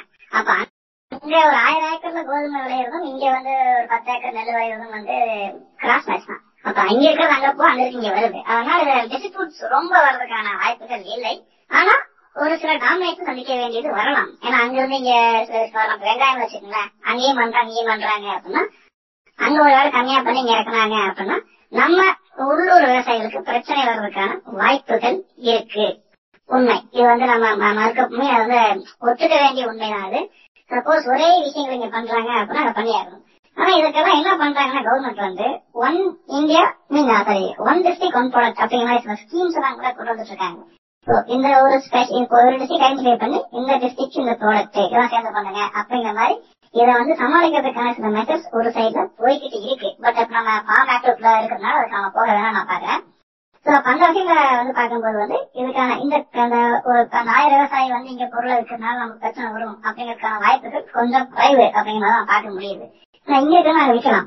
எப்படி அதை விற்க முடியும் ஏன்னா ஒரு ஏக்கர் வரைக்கும் விற்க முடியாது அப்படிங்கிற நீங்க சொன்னீங்க பாத்தீங்களா? பட் இல்ல அந்த ஒரு ஏக்கர் வச்சிருக்கவங்க கூட விளைவிக்க முடியணும் அப்படிங்கிறதுக்காக தான் இந்த ஃபார்முலாவே பயன்படுத்தப்படுது இதுக்காக என்ன சொல்றாங்கன்னா கவர்மெண்ட் வந்து ஒரு எலக்ட்ரானிக் ட்ரேடிங் சிஸ்டம் இதுக்காக ஸ்பெஷலா அமைக்கப்படும் அப்படின்னு சொல்றாங்க. எப்படி? அமேசான் அமேசான் மூலமா பாத்தீங்க அப்படின்னா ஒரு சின்ன கடை இருக்கிறவங்க கூட வந்து இங்க வந்து கன்னியாகுமரி வந்து காஷ்மீர் விற்க முடியும் அப்படின்னு சொல்லிட்டு அமேசான் பண்ணி காமிச்சாங்களோ அதே மாதிரி விஷயத்த வந்து விவசாயத்துல பண்ணணும் அப்படின்னு கவர்மெண்ட் நினைக்கிறத நம்மளால அந்த அவங்க கொடுத்துருக்க அந்த பிரஸ் ரிலீஸ பார்க்க முடியுது. அந்த பிரஸ் ரிலீஸ் படி பார்க்க முடியுது. அந்த கம்பெனி பேரு Patanjali dot com Patanjali dot com கிடையாதுங்க. பிரஸ் ரிலீஸ் வேற பதஞ்சலி டாட் காம் வேற. பதஞ்சலி டாட் காம் தான் பண்றாங்களா நிறைய பேர் பண்ணிட்டு இருக்காங்க. நம்ம பதஞ்சலி மட்டும் ஏன் பேசுறோம் அப்படின்னா நமக்கு தெரியும் அதனால பேசுறோம். பதஞ்சலி விட்டலாம் அது நம்ம தனி கேஸ் தெரியும். அதான் தனியா போட்டு ஒரு நாள் பேச வேண்டியது இருக்கு. நம்ம அதெல்லாம் விட்டலாம் கார்பரேட் பிரச்சனையா பேசலாம். இப்ப ஃபார்முலா கூட வருவோம் நம்ம. சோ இப்ப வந்து ஒரு சிறு விவசாயி கூட எல்லா பக்கமும் விவசாயம் பண்ற மாதிரி இருக்கணும். இது ஏன் இது? இதுக்கு அவசியம் என்ன? சோ ஏன் வந்து இங்க கன்னியாகுமரி இருக்கிற ஒரு விவசாயி டேரக்டா காஷ்மீர் இருக்கிற அளவுக்கு ஒரு ஃபெசிலிட்டேஷன் தேவைப்படுது அப்படின்னு ஒரு கேள்வி வருது எனக்கு அதுக்கும் நான் பதில் சொல்லணும் அப்படின்னு நினைக்கிறேன். ஏன் அப்படின்னா இப்ப இங்க ஒரு தக்காளி விளையுது அப்படின்னா இங்க என்கிட்ட விளையிற தக்காளி வந்து ஒரு காஷ்மீருக்கு போகுது வச்சுக்கோங்களேன். அது எப்படி போகுது அப்படின்னு பாத்தீங்கன்னா ஒரு குறிப்பிட்ட பத்து வளர்க்கறது வாங்க வச்சுக்கோங்களேன்.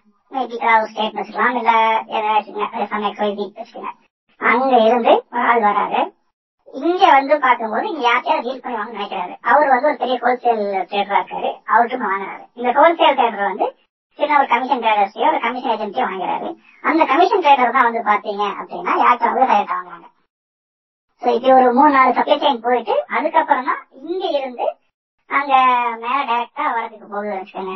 அப்ப அந்த நாலு பேரை வந்து நிறைய உள்ள எடுத்துடுறாங்க. அப்ப டைரக்டா விவசாயிக்கான விலை கிடைக்க மாட்டேங்குது. இப்ப மேல இருக்கிறவன் வந்து டைரக்டா விவசாயத்தை வாங்க முடிஞ்சது அப்படின்னா அப்ப அவனுக்கு அவங்ககிட்ட வாங்கினாங்க வடக்குல போய் ஒருத்தர் விற்கிறான்னா அவங்ககிட்ட வாங்குற பிரைஸ் எவ்வளவுமே இங்க கீழே இருக்கிறவன்ட்ட வந்து ஆட்டோமேட்டிக்கா பிரைஸ் வந்து கம்மியா வாங்க முடியும். அப்படிங்கும்போது அவன் ஈஸியா வாங்குவான் அப்படிங்கிற ஒரு கணக்கு அவங்க காமிக்கிறாங்க. அதன் படி ஜஸ்டிஃபை பண்றாங்க இந்த ஆக்ட சோ அப்ப வந்து இவங்களுக்கும் விலை கம்மியா கிடைக்கும். விவசாயிகளுக்கு கூட அதிகமா இருக்கும். அஞ்சு ரூபாய் கொடுக்க வேண்டியது வந்து பத்து ரூபாய் அவங்களுக்கு கிடைக்கும் அப்படிங்கிற மாதிரி சொல்றாங்க. ஆகையால் விவசாயிகளுக்கான வருமானம் பெருகும் அப்படின்னு கவர்மெண்ட் ஜஸ்டிஃபை பண்றாங்க. அவங்க சொல்றதும் ஏத்துக்க கூடியதாக தான் இருக்கு. கண்டிப்பா. ஏன்னா இப்ப ஜஸ்டிஃபை பண்ண சொல்றாங்க. ஜஸ்டிஃபை பண்ண. தான் கொடுக்குறாங்க.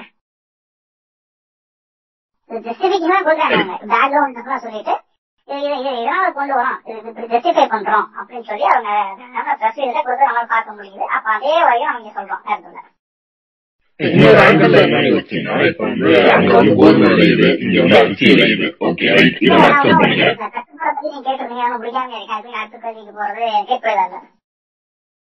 சொல்லுங்க. இப்ப இந்த கட்டுப்பாடுங்கிறது ஏன் இதுல வர வாய்ப்பு இருக்கு அப்படின்னு கேட்டீங்க பாத்தீங்களா ஆஸ் பர் லா படி பார்க்கும்போது ஒரு விவசாயியை வந்து ஸ்டோர் பண்ணி வைக்க கூடாது அப்படின்னு இருக்கு.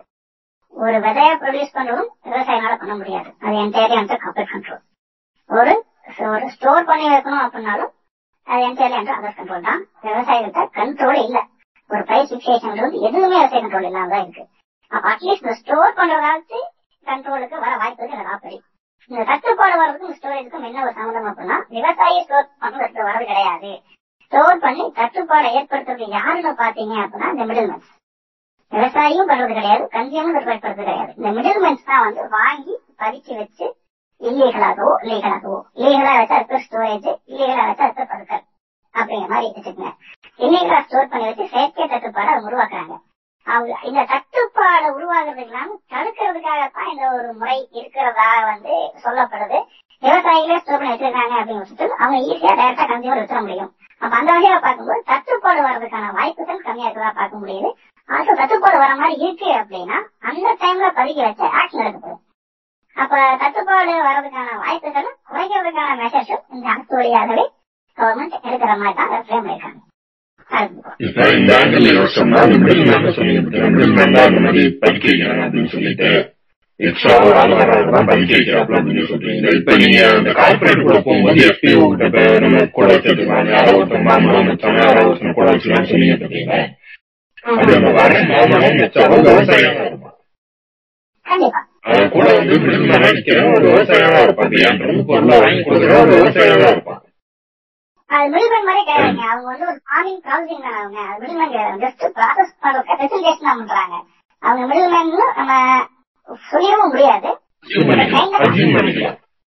கைண்ட் ஆஃப் ஃபேக்ட் தான் சொல்ல போனா டைரக்ட் ஒரு கடை மாதிரி வச்சுக்கலாம் ஒரு கடை மாதிரி வாங்கி வைக்கிறதுக்கான ஒரு கடை அமேசான் ஒரு பிளாட்ஃபார்ம் மிடில்மேன் கிடையாது பிளாட்ஃபார்ம் அது மாதிரி பிளாட்ஃபார்ம் மாதிரி செயல்படுவாங்க அந்த பிளாட்ஃபார்ம் விவசாயியா இருக்கும்போது அதை ஸ்டோரேஜ் பண்ணிக்கலாம் அப்படின்ற ஒரு சூழ்நிலை அவனுக்கு கிரியேட் ஆகும்போது அவன் ஏன் பதுக்க மாட்டான் அது லீகல் ஆகுது அப்ப பதுக்க லீகல் ஆகுது இல்லையா இல்லைங்க பதுக்கலுக்கும் ஸ்டோரி வித்தியாசம் இருக்கு இல்லைங்களா எதுக்கு அவன் பதுக்கி வைக்கணும் முதல்ல அவனுக்கு வந்து விவசாய ஒரு விவசாய மைண்ட் யோசிச்சு பாருங்க பிகாஸ் நான் விவசாயம் பண்ணணும் அதான் நான் சொல்றேன் நானு.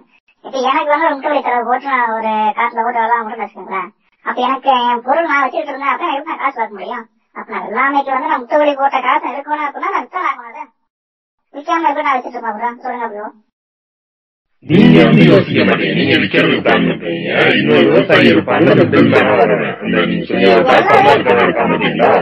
விவசாயிக்குமே காசு வேணுங்க இப்போ ஒரு மேனுபேக்சரிங் ஒரு கம்பெனி இருக்காங்க அவங்க பொருள் உற்பத்தி பண்ணி வெளியே வச்சுட்டு இருந்தாங்க அப்படின்னா எப்படிங்க அவங்களுக்கு காசு வேணும்ல போட்ட காசு எடுக்கணும்ல அப்ப விவசாயி எல்லாத்துக்குமே வந்து போட்ட காசு எல்லாரும் அதுதான் பண்றாங்க ஏன்னா அவங்களுக்கு வேற தொழில் இல்ல கை தொழிலா பண்ணிட்டு போய் விவசாயத்தை அப்ப அவங்க வந்து மெயின் தொழில் வச்சுட்டு இருக்காங்க அப்படின்னா அந்த போட்ட காசை எடுத்து ஆடணும் மட்டும் விட்டுட்டு ஆடணும் அது பறிக்க கட்டுட்டு இருக்காங்க அவங்க பறிக்க தலைக்கு போயிடாதா இல்ல வந்து கெட்டு போயிடாதா புழு குத்துறாதா அப்ப அவங்க எப்படியாவது குறிப்பிட்ட டைம்ல விட்டாலும் தான் பார்ப்பாங்களே ஒழிய பறிக்க வச்சுட்டு இருப்பாங்க நான் பயிர் செய்ய இது பண்றேன் அப்படின்னு யோசிச்சுட்டு இருக்க மாட்டாங்க. சரி என்ன தட்டு அதுதான் புத்தாலிதான் போடுவாங்க.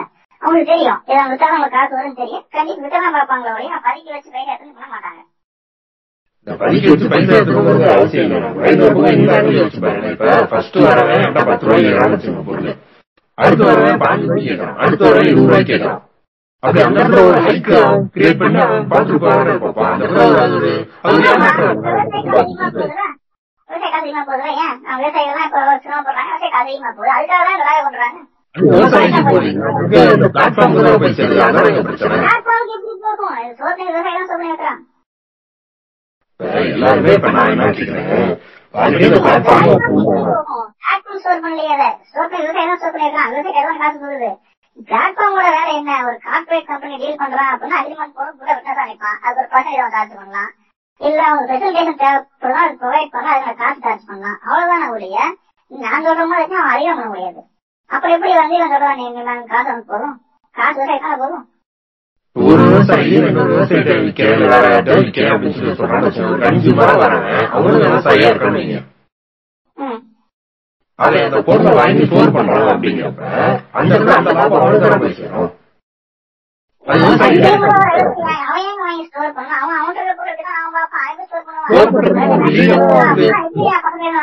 பக்கத்து பேட்ல போய் நான் என்ன சொல்றேன் ஸ்டோர் பண்றதுக்கு லீகலா பர்மிஷன் கிடைக்குது அப்படிங்கிறப்ப ஏன் வந்து வாங்கி ஸ்டோர் பண்ணக்கூடாதுங்கிறதான் கேள்வி ஏன் பண்ண மாட்டாங்க ஏன் அவங்க ஸ்டோர் பண்ணணும் இப்ப உங்கள்ட்ட வந்து ஒரு பொருள் இருக்கு. அது வந்து காசாகணும்னு பாப்பீங்களா? பத்திரம் குடிக்கணும் பாப்பீங்களா? விவசாய பத்தி பேசிட்டு இருக்கேன். பேசிட்டு இருக்கேன். விவசாய பேசிட்டு இருக்கேன். நான் ஏன் விவசாயியா இருந்து நான் பாக்குறேன் அப்படின்னா எனக்கு பொருளை கொடுத்தாதான் காசு. நான் பார்த்தேன் நீ விவசாயியா இருந்து பாக்குறீங்க.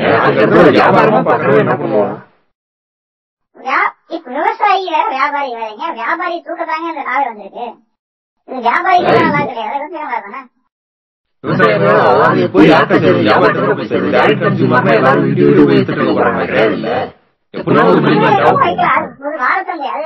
இது வந்து ஒரு பெரிய ஹோல்சேல் ஆளுகளுக்கு போறதுக்கோ இல்ல நீ டேரக்டா நீங்க சொல்லி பண்ணா பண்ணலாம். ஒரு வீட்டுக்கு வந்து வாங்கிட்டு போனா வாங்கிட்டு போனா அவர் தான் இருக்கு. சோ நீங்க பெருசா கொண்டு போய் சேல் பண்ணாலும் சேல் பண்ணலாம். ஆனா விவசாய பொருள் பதிக்க வைக்கிறதுனா இது என்னங்க என்ன இருபா அயன் வருஷம் வச்சுட்டு முடியும் சொல்லிட்டு குறிப்பிட்ட நாள் தான் லைஃப் டைம் இருக்கு அதுக்கு தான் நாங்க எதிர்பார்த்தாலும். சரி இப்ப அரிசியோ பருப்பையோ அந்த மாதிரி குறிப்பிட்ட டைம்ல வச்சிடலாம்னு சொல்லி சொல்ல முடியுங்களா? அது ஒரு டைம் லிமிட் இருக்கு ஒரு ஆறு மாசம் வரைக்கும் விவசாய வீட்டுக்கு போறீங்க அப்படின்னா ஒரு சாலை ஒரு சாலையில போட்டு வச்சுட்டு இருப்பான். எவ்வளவு போட்டு வைப்பான் சொல்லுங்க. ஒரு லிண்டர் ஸ்பேஸ் தான் வச்சிருக்கோம். அவன் என்ன உட்காந்து அப்படியே ஒரு ஒரு ஆயிரம் போட்டு வச்சுட்டு இருப்பான். ஒரு ஒரு ஏக்கர் வச்சிருக்க பெரிய விவசாயினால அது முடியாது? ஒரு அறுபது ஏக்கர் வச்சிருக்க சின்ன விவசாயினால அது முடியும்ல? அப்ப அவன் மட்டும் தான் வசதி போனவன் சொல்லுங்க. இது பாருங்க அது நீங்க கான்செப்ட்டுக்கு நான் வரேங்க. இப்ப வந்து வந்து ஒரு மாசத்துக்கு வந்து மூணு விழா வச்சுக்கலாம். சரி சரிங்க வருஷத்துக்கு மூணு விழா வச்சுக்கலாம். முப்பது ரூபாய் மூணு வச்சுக்கலாம். முப்பது விளையுது ஒரு போக விளைய வச்சுட்டாங்க. அந்த பொருளை ஸ்டோர் பண்ணி வச்சுட்டான் மூணு மாசம் முடிஞ்சு போச்சு. ஒரு மாசம் கேப் போடுறான் அடுத்த போக விளைய வச்சுக்கலாம். ரைட்டுங்களா இப்ப ரெண்டாவது போக வரையும் ஸ்டோர் பண்ணி வைக்கிறான் மூணாவது போகம் வருது. அதையும் ஸ்டோர் பண்ணி வைக்கலாம் வச்சுக்கலாம் அது மாதிரி இடம் இருக்கும் வாங்கிட்ட முதல்ல?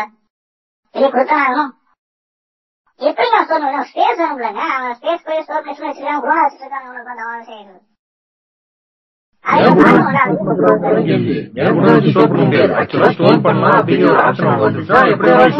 பண்ண அப்படின்னா அது கவர்மெண்ட் பர்மிஷனா இருக்கு.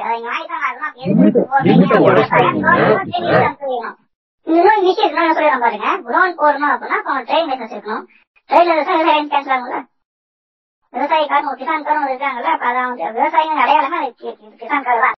விவசாய கார் தான் அந்த விவசாய கார் வந்து கேன்சர் ஆகிறதுக்கான வாய்ப்புகள் இருக்கு. நீ விவசாயம் மட்டும் பண்ணல அப்படின்னு போட்டுவாங்க அப்ப அந்த மூக்கு இருக்கிறனால வந்து அவங்க குடோன் போட்டு ஸ்டோர் பண்றது வாய்ப்புகள் கம்மி. இதே வந்து எஸ்டிஓ வந்து குடோன் போடுது அப்படின்னா அது வேற விஷயம். கம்பெனி அப்படிங்கிற ஆயிடும். அந்த கம்பெனி வந்து பொதுவா நிக்குது. அப்ப அந்த பொது இடத்துல போய் யாரும் ஸ்டோர் பண்ணலாம் பிரச்சனை இல்லை. ஆனா அதுக்கும் சார்ஜ் போடுவாங்க. குறிப்பிட்ட நாள் ஒரு நாள் இருக்கு நாள் எடுத்தாங்கன்னா ரூல்ஸ் எல்லாம் இருக்கு. அப்ப அது எடுத்தாகணும். அப்ப என்ன பண்ணாலும் நீங்க ஸ்டோர் பண்ணதுல எடுத்துதான் ஆகணும். நீங்க ஸ்டோர் வந்து தங்க மாதிரி கிடையாது. இது இன்னொன்னு இது வந்து அழுகி போகக்கூடிய விஷயம். இது வந்து ஒரு நாள் லைஃப் டைம் இருக்கு கொஞ்ச நாள் இருக்குது. அப்ப நீங்க என்ன பண்ணாலும் வெளியே கொடுத்துதான் ஆகணும். நீங்க அரிசியை மட்டும் ஸ்டோர் பண்ணி வச்சா பத்திரமா நினைக்காதீங்க. அது வந்து நீங்க பூச்சி வரும் புழு வரும் எலி வரும். சமாளிக்க முடியாது. விவசாயி பாத்தீங்க அப்படின்னா எங்க வீட்டுல நாங்க அரிசி மூணு அமுட்டை போட்டு இருக்கிறோம் அப்படின்னா எலி துணிடா பார்த்து எங்களுக்கு பாதி நேரம் போயிடுது. அப்ப அதெல்லாம் பார்த்து விவசாயி வந்து அந்த காசு அனுபவிச்சுட்டு இருக்க முடியாது? அவங்க இப்ப சரக்கை கொடுத்து அழைச்சு எப்படியா காசு வாங்க தான் பார்ப்பான் ஸ்டோர் வச்சுட்டு உங்களை மாதிரிலாம் வந்து ஆனா புத்தகம் ரொம்ப அவங்க படிச்சது கிடையாது சொல்ல போனா படிச்சவனா இருந்தா வந்து சும்மா யோசிப்பான். விவசாயத்தை யோசிக்க மாட்டாங்க. பிராக்டிகல் பேசுவாங்க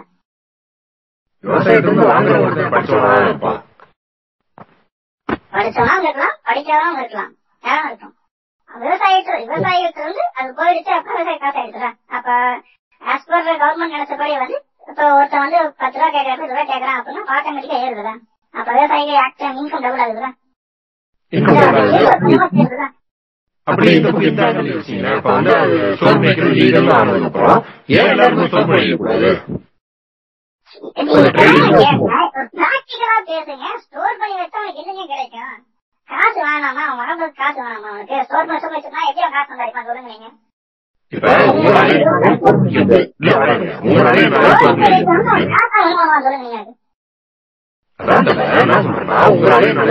முடியாது. ஒரு ஆயிரம் சின்ன விவசாயம் முடியாது. அதான் நான் கேட்கறேன் எத்தனை வருஷத்துக்கு ஸ்டோர் சொல்லுங்க அவன் ஸ்டோர் பண்ணி வைக்கிற என்ன இருப்போம்னு நினைக்கிறீங்க? வந்து அப்படின்னா ஆட்டோமேட்டிக்கா கவர்மெண்ட் குறைஞ்சே போடுவாங்க ஏன் அப்படின்னு சொல்லிட்டு. தட்டுப்பாடு வந்தாலும் அங்கேயும் இக்கு வைக்கிறாங்க. என்னன்னா நூறு சதவீதம் அதிகமானா மட்டும்தான் அந்த தட்டுப்பாட்டுக்கு நாங்க இறங்கி வருவோம் அப்படிங்கிறாங்க. அது ஒரு புரியல. இப்ப இந்த ஆங்கிள் யோசிங்க. ஒரு நிமிஷம். இந்த ஆங்கிள் யோசிங்க. வியாபாரம் பண்ணலாம். ஒண்ணு கார்பரேட் உள்ள வரலாம். ரெண்டு மூணாவது ஸ்டோர் பண்ணி வச்சுக்கலாம். இது மூணுமே ஒரு கனெக்ஷனா போட்டு பாருங்க. ஒரு கார்பரேட் ஒருத்தருனா அவன் சோப்புடைய ஆப்ஷனும் இருக்கு அவன் விவசாயமும் பண்றான் அவனால இந்தியா முழுக்க வாங்க முடியும்னா இங்க இருந்து பொருளை வாங்கி கொண்டே அவனால சோப்பு பண்ணிக்க முடியாது ஒரு ஆயிரம் ஏக்கர் விவசாயிக்கு எவ்வளவு சோப்பு பண்ணி முடியும் கணக்கு போட்டு பாருங்க அவன்கிட்ட பணம் இருக்கும் ஸ்டோர் பண்ணி வச்சாலுமே பாருங்க அதை ஸ்டோர் பண்ணி வச்சாலுமே அவனுக்கு நஷ்டமாகாது. இப்போ ஒரு இருபத்தஞ்சு கிலோ மேல ஒரு நூறு கிலோ மேல வச்சிருக்க முடியாது. ஒரு ஆயிரம் ஏக்கர் வச்சிருக்க ஒருத்தனால ஒரு சின்ன விவசாயினால எவ்வளவு ஸ்டோர் பண்ணிக்க முடியும் வச்சு பாருங்க. இது எல்லாமே அவங்களுக்கு சாதகமா இருக்கு. ஒரு முதலாளித்துவ இடத்துக்கு வேற சாதகமா இருக்கு. விவசாயிக்கு எங்க சாதகமா இருக்கு. இவங்க பாரு தப்பா இதை நான் பாக்குறேன் ஒரு fa- ஒரு கார்பரேட் ஃபார்மிங் பண்ணா அவங்க ஃபார்ம் தான் செட் ஆகுங்க அது கார்பரேட் ஃபார்மிங் அவன் ஃபார்மரே கிடையாது. அவங்க ரேட்டே கிடையாது அவன் கார்பரேட் அவங்க ஃபார்மர் தானே மிச்சம் பண்றாங்க கார்பரேட் ஃபார்மிங் தனியா மிச்சம் பண்ணவே இல்லையா அதான் இருக்குது கார்பரேட் அவங்களுக்கு வந்து இது மிஷன் இருக்காங்க. இண்டிவிஜுவல் ஃபார்மர்ஸ் ஃபார்மர்ஸ்னே போட்டிருக்காங்க. கார்பரேட் ஃபார்மர்ஸ் கார்பரேட் கார்பரேட் ஆகுது ஃபார்மர்ஸ் வரை கார்பரேட் வர தனித்தனியா பிரிச்சு பார்க்கணும். நீங்க ஒரு கார்பரேட் விவசாயம் பண்ணா அப்படின்னா அது ஃபார்மர்ஸ் விவசாயம் கிடையாது. ஃபார்மர்ஸ் வரை கார்பரேட் வர இது is for corporate சரி not for corporate this farm act. இது ஃபார்மர்ஸ்க்கான ஆக்ட் தான். அதை வந்து நீங்க கார்பரேட் விவசாயம் பண்ண என்ன பண்றது அப்படின்னு கேட்கறது வந்து எனக்கு கஷ்டான படல சோ அதுக்கும் நீங்க திரும்ப திரும்ப நான் சொல்றேன்.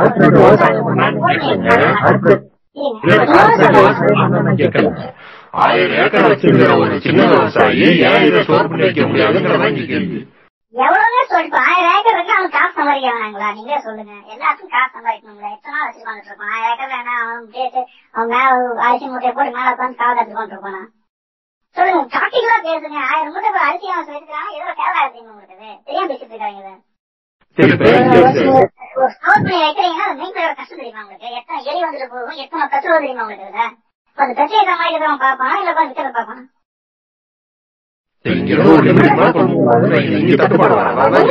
மேக்ஸிமம் கேப் எதுக்கு மேக்ஸிமம் கேப் உண்டுங்க?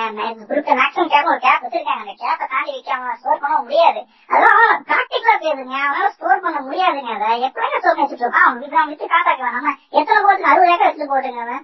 முப்பதுக்கு மேல அவன் காசு இருக்குமா முதல்ல ரெண்டு போகம் ரெண்டு போகம் வச்சாலும் காசு காலி. மூணாவது போகத்துக்கு அவன் காசு வேணும் அப்படின்னா வித்தாகணும். அதை வச்சு கொண்டு போன வரைக்கும். சொல்லுங்க பதில் சொல்லுங்க ஒரு ரெண்டு போகத்துக்கு அவன் காசு தர மாட்டேன் அவ்வளவு பணக்காரன் நம்ம ஊர்ல இருக்காங்க. எந்த ஊருக்கு போனா ஒரே மாதிரி தாங்க விவசாயிகள் வந்து ஒவ்வொரு பக்கம் ஒரு மாதிரி தான் கிடையாதுங்க. மேக்ஸிமம் ஒரே மாதிரி ஆயிரம் ஏக்கர். வச்சிருக்கவன் வந்து அவனுக்கு கிசான் கார்டு இருக்குமா தெரியாதுங்க. முதல்ல தெரிஞ்சுக்கங்க. ஆயிரம் ஏக்கர் கம்பெனி தான் இருக்கும். கம்பெனி காசு இருக்கும் ஆயிரம் ஏக்கர் வச்சிருக்கான். அவனுக்கு இந்த சப்சிடி கிப்சிடி எதுவுமே இருக்காது. ஆயிரம் ஆயிரம் ஆயிரம் வச்சிருந்தாலும் அவனுக்கும் காசு தேவைகள் இருக்கும். அவனும் ஆகணும். அவன் சும்மா காசு வச்சுக்கோன்னு சொல்ல இருக்க மாட்டான். பைத்தியம் கிடையாது. ஆயிரம் ரூபாய்க்கு இருக்கிறவனா சீக்கிரம் வாங்கி பார்ப்பான். இப்போ வந்து நார்மல் விவசாயி ஒரு மாசத்துல சரக்கு வைக்கிறான் அப்படின்னா ஆயிரம் ரூபாய்க்கு வச்சிருக்கான் பாஞ்சு அழைப்பான். பிசினஸ் டீப் மைண்ட் வந்திருக்கும் அந்த அளவுக்கு. சோ ஆயிரம் ரூபாய்க்கு வச்சிருக்கோம்னு சொன்னீங்க அப்படின்னா அவன் தான் சீக்கிரம் பொருள் அளிப்பான் முதல்ல. சரி இப்ப இன்னொரு ஆங்கிள் இன்னொரு கொஸ்டின் இருக்கு இப்ப கார்பரேட் வந்து உள்ள வராங்கன்னு வச்சுங்க கார்பரேட் உள்ள வராங்க இந்த மாதிரி நாங்க எல்லாம் வாங்கிக்கலாம் அக்ரிமெண்ட் எல்லாம் போடுறாங்க எல்லாம் ப்ராப்பரா போகுது ஓகே ரைட் நான் அக்செப்ட் பண்ணிக்கிறேன் ப்ராப்பரா போகும்போது நாங்க வந்து ஹைபிரிட் இதெல்லாம் நீ வந்து விவசாயம் பண்ணணும் அப்படின்னு சொல்லி சொல்றாங்க வச்சுக்கோ ஒரு என்ன, ஆர்ஜின் வேலையை விட்டுட்டு இப்ப ஆர்ஜினா இருக்கிற ஒரு விஷயத்தை விட்டுட்டு நான் ஹைபிரிட் தரேன் நீ விவசாயம் பண்ணு உனக்கு வந்து எக்ஸ்ட்ரா லாபம் வரும் உனக்கு வந்து நல்ல விளைச்சலும் இருக்கும் அப்படின்னு சொல்லி சொல்றாங்க வச்சுங்க நான் கேட்கிற இந்த ஹைபிரிட் பண்ணி தரோம் அப்படின்னு சொல்லி சொல்றாங்க வச்சுங்க ஹைபிரிட் உள்ள நம்மளோட ஆர்ஜினிக் அழிஞ்சு போயிரும்ல ஒண்ணு இருக்குல்ல கண்டிப்பா ஒரு ரொம்பவுமே ஒரு கவனிக்கப்பட வேண்டிய விஷயம் ஏன்னா நிறைய நடந்துட்டு இருக்கு இப்ப எக்ஸிஸ்டிங் சிஸ்டம் நடந்துச்சுன்னு சொல்லாத நான் கொடுக்குற ரேட் தான் விளைவிக்கணும் அப்படின்னு சொல்லிட்டு இவங்க ரூலை போட்டு அதிகாரம் பண்ணி கொண்டுட்டாங்க கார்பரேட்ஸ் ஆனா இந்த ஃபார்முலா படி கவர்மெண்ட் பிரிஸ்கிரைப் பண்றது என்ன அப்படின்னா ஸ்டாண்டர்ட்ஸ் அண்ட் குவாலிட்டிஸ் பிரிஸ்கிரைப் பண்றது சென்ட்ரல் கவர்மெண்ட் தான். அப்படின்னு தெரிய அமைச்சிருக்காங்க சென்ட்ரல் கவர்மெண்ட்டோ அல்லது சென்ட்ரல் கவர்மெண்ட் அத்தரைஸ் பண்ண ஏஜென்சி மட்டும்தான் ஸ்டாண்டர்ட்ஸ் அண்ட் குவாலிட்டிஸ் நிர்ணயிக்க முடியும். ஒரு கார்பரேட் நிர்ணயிக்க முடியாது அப்படின்னு தெளிவா சொல்லியிருக்காங்க. இந்த இடத்துல செக் பாயிண்ட் இருக்கு. செக் பாயிண்ட்லாம் உடைக்கிறது கார்பரேட்டுக்கு பெரிய விஷயம் மாதிரியே பேசிட்டு இருக்கீங்க. இல்லைங்க அதாவது இல்லைங்க நம்ம கவர்மெண்ட் வந்து சும்மா அப்படியே விட்டுட்டு போயிடாதீங்க. விவசாயிகளுக்கு வந்து வந்து- கவர்மெண்டே வந்து துப்பாக்கின்னு சொல்ற மாதிரி தான் பேசிட்டு இருக்கீங்க அப்படிலாம் கிடையாதுங்க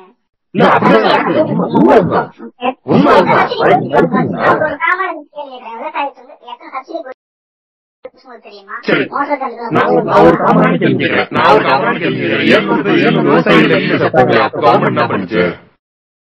ஏங்க இது வந்து என்ன பண்றோம் இருக்க போறாங்க? ஃபார்முலா எகென்ஸ்டா பண்ணிட்டு இருக்காங்க. அவங்க சமாளிக்க முடியாம இருக்கு எதிர்பார்க்காத விஷயம். அவங்க மாதிரி சாக போறாங்க அப்படின்னு ஜோசியம் பார்த்து அவங்க சரி ஒரு ஆள் செத்தப்ப இல்ல நான் என்ன கேட்கிறேன் ஒரு ஆள் செத்தப்ப சரி ரைட்டுன்னு ஏதாவது ஆக்ஷன் எடுத்துக்கலாம் ரெண்டு ஆள் செத்தப்ப ஆக்ஷன் எடுத்துக்கலாம் நூறு பேர் செத்தப்ப ஆக்ஷன் எடுத்துக்கலாம் எழுநூறு பேர் செத்ததுக்கு அப்புறம் இன்னும் ஏன் கவர்மெண்ட் வாங்கி தர மாட்டேங்குது எழுநூறு பேர்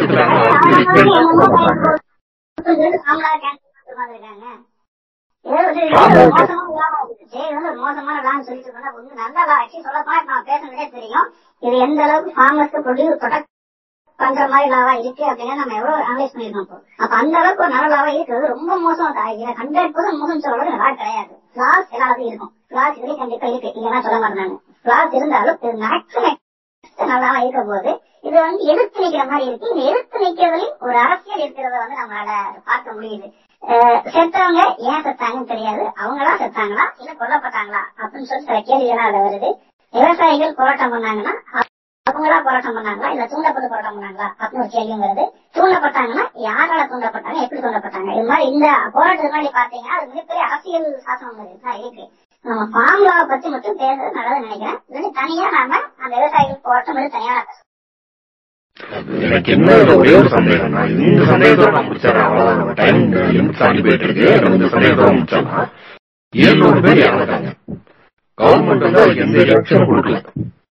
கடைசியில பிஎம் வந்து இந்த லாவை முடிச்சிடறேன் முடிச்சிடறேன் முடிச்சிடறேன் இந்த க- கடைசியில பிஎம் வந்து இந்த லாவை ரிப்பல் ரிப்பல் வாங்கும்போது என்ன சொல்றாருன்னா இந்த லாபம் உங்களுக்கு என்னால புரிய வைக்க முடியல. அதனால நான் திரும்ப வாங்கிக்கிறேன் அப்படிங்கிற ஒழிய ஆமா ஆமா. இந்த ஒழிய இந்த மாதிரி இது மாதிரி பார்மர்ஸ் இவ்வளவு பேர் போராட்டம் பண்ணாங்க. இதனால இவ்வளவு பேர் இறந்துருக்காங்க. அந்த குடும்பத்துக்கு நான் வருத்தம் தெரிவிச்சுக்கிறேன். இந்த ஃபார்முலா வேணாம் நீங்க சொல்றீங்க. அவங்களுக்கு வேணாம் கொண்டு வந்து எனக்கு வேணான்ற ஒரு வார்த்தை ஏன் அந்த வார்த்தையை சொல்ல உங்களுக்கு புரிய வைக்க முடியல பேங்க் வாங்கிக்கிறேன் அப்படிங்கிறது என்ன அர்த்தம்? ஆமா இது வந்து ஆக்சுவலா கவர்மெண்ட் கன்சர்ன்ல பார்க்கும்போது நல்லாவா தெரியுது. இப்ப நாம பேச வைக்கும் பார்க்கும்போது வந்து இது வந்து வெளியில ப்ரொஜெக்ட் பண்ற அளவுக்கு மோசமா இல்ல. கார்பரேட் இருந்து சேஃப் கார்டு பண்ற மாதிரி தான் ஃபார்ம் பண்ணி வச்சிருக்காங்க. நான் பேச வைக்கும் தெரியும். நமக்கு தெரியும் மகாராஷ்டிரா வரைக்கும் நான் பார்த்துட்டோம். சோ அப்ப அந்த வகையில வந்து இது ஒரு மோசமா ப்ரொஜெக்ட் பண்ண மாதிரி தான் நமக்கு தோணுது. இது ஏன் ப்ரொஜெக்ட் பண்ணாங்க? எப்படி ப்ரொஜெக்ட் பண்ணாங்க? அது நமக்கு தேவையில்லாத விஷயம். பட் இதுல நல்ல விஷயங்கள் இருக்கு. நல்ல விஷயம் இருக்குங்கிறது அவனால புரிய வைக்க முடியல அப்படிங்கும் போது அப்ப அதான் சொல்லிடணும் அவரு. வேற என்ன சொல்லணும்னு நினைக்கிறீங்க? இப்ப எனக்கு ஒரு விஷயம் உங்களுக்கு புரிய வைக்க முடியல அப்படின்னா உங்களுக்கு புரிய வைக்கணும்னு சொல்லுவேனா? இல்ல அந்த சொல்லணும்?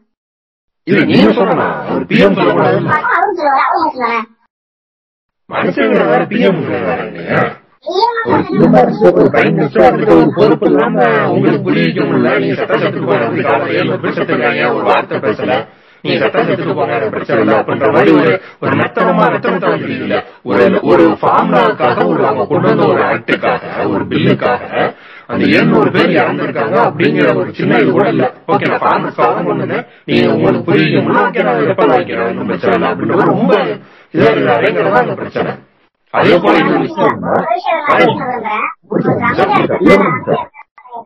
அவர் வந்து மெத்தனமா இருக்காரு அப்படின்னு நம்ம அரசியல் சொல்ல முடியாது. பெரிய topic ஏ அதெல்லாம் இல்ல. Cash கொடுத்தாங்க அப்படிதான் நீங்க சொல்லக்கூடாது இல்ல அது அது பெரிய டாபிக் மோடி பத்தி பேசினா பெரிய டாபிக் அதெல்லாம் ஒண்ணு. ஒரு நிமிஷம் சொல்றேன். ஒரு விஷயம் சொல்றேன். இப்ப இந்த law வந்து இந்த பில்ல வந்து பாஸ் பண்ணும்போது அந்த அஹ், நாடாளுமன்றத்துல அவங்க பேசும்போது இப்ப இன்னொரு விஷயம் லோக்சபா அவங்க கண்ட்ரோல்ல ராஜ்யசபா அவங்க கண்ட்ரோல்ல விவசாயத்துறை அவங்க கண்ட்ரோல்ல ஓகேவா? மூணு சென்ட்ரல் கண்ட்ரோல் இருக்கு. இருக்கும்போது அவங்க நிறுத்தி நிதானமா இதுதான் விஷயம் சொல்லி சொல்லி பில்ல பாஸ் பண்ணி டைம் எடுத்து பண்ணிருக்கலாம் ஒண்ணு. அவசர அவசரமா பில்ல வாசிச்சு இந்த மாதிரி பொருள் வாக்கெடுப்பு நடத்தி ஏன் அவ்வளவு அவசரமா இந்த பில்ல பாஸ் பண்ணணும்? இப்ப ஏன் அவ்வளவு அவசரமா இந்த பில்ல ரெப்பல் இது ரிப்போர்ட் அவசரமா இல்லைங்க. என்ன பாஸ் பண்ணி ஒன்றரை வருஷம் கழிச்சு பொறுமையால ரிப்போர்ட் பண்ணிருக்காங்க. அவசரம் அவசரமா. பாஸ் பண்ண அவசரம் பாஸ் பண்ணாங்க. வாய்ஸ் ஓவர் தான் பண்ணாங்க. அவங்க வந்து எக்காரணத்துக்கும் எதிர்த்து வைக்கக்கூடாது இது நாங்க உடனுக்குடனே நிறுத்தணும் அவசர சட்டம் அப்படிங்கிற மாதிரி கொண்டு வந்தாங்க. நாங்க அவசர அவசரமா பண்றோம். விவசாயிகளுக்கு வந்து எங்களுக்கு போகணும். விவசாயிகளுக்கு சீக்கிரமா வந்து ஒரு பெனிஃபிட் கிடைக்கும். அப்படிங்கிற பாயிண்ட் ஆஃப் வியூல நாங்க வச்சதா அவங்க சொல்றாங்க. பட் உள்கட்டளை இருக்கா இல்லையா அப்படிங்கிறது நமக்கு தெரியாது. அது அவங்களுக்கு தான் தெரியும். பட் ஆஸ் பர் கவர்மெண்ட் வியூல பார்க்கும்போது வந்து விவசாயிகளுக்கு சீக்கிரம் பெனிஃபிட் கிடைக்கும் அதுக்காக நாங்க பண்ணோம் அப்படின்னு சொல்றாங்க. சரி ஓகே ஃபைன் நம்ம நிறைய நினைக்கிறேன் இன்னும் விஷயங்கள் இருக்கு. நான் சில விஷயங்கள் நான் சொல்ல வரேன்னு நினைக்கிறேன். இன்னொரு விஷயம் பாத்தீங்க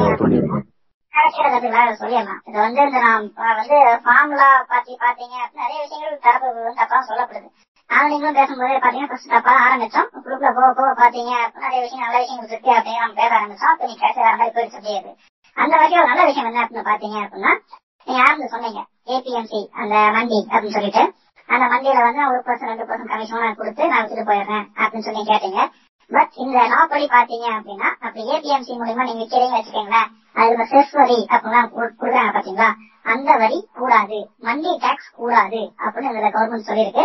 அப்ப அந்த வகையில இந்த மண்டி டாக்ஸும் செஸ் அப்படின்னு சொல்ல போற அந்த வரி அமைப்பும் விவசாயிகளுக்கு விதிக்கப்படாமல் அந்த காசும் விவசாயிகளுக்கு போகும் அப்படிங்கறத இந்த ஃபார்முலா அப்படிங்கறத தெளிவாக சொல்லுது அது போக பாத்தீங்கன்னா இது என்டையர்லி கவர்மெண்டோட ஒரு கண்ட்ரோல்ல போகும் அப்படிங்கிற மாதிரி சொல்றாங்க. ஒரு கவர்னிங் பாடி ஆகட்டும் ஒரு நேஷனல் ஃப்ரேம் ஒர்க் கொடுக்கறதாகட்டும் அப்ப அது ஒன் இந்தியா ஒன் அக்ரி மார்க்னு சொல்ல போற அந்த எலக்ட்ரானிக் ட்ரெயின் சிஸ்டம் ஆகட்டும். இது எல்லாமே கண்ட்ரோல்டு பை கவர்மெண்ட் தான் சொல்லிட்டாங்க ஒழிய எங்கேயுமே வந்து நம்ம கார்பரேட் வச்சு நாங்க கண்ட்ரோல் பண்ணுவோம் அப்படின்னு சொல்லல.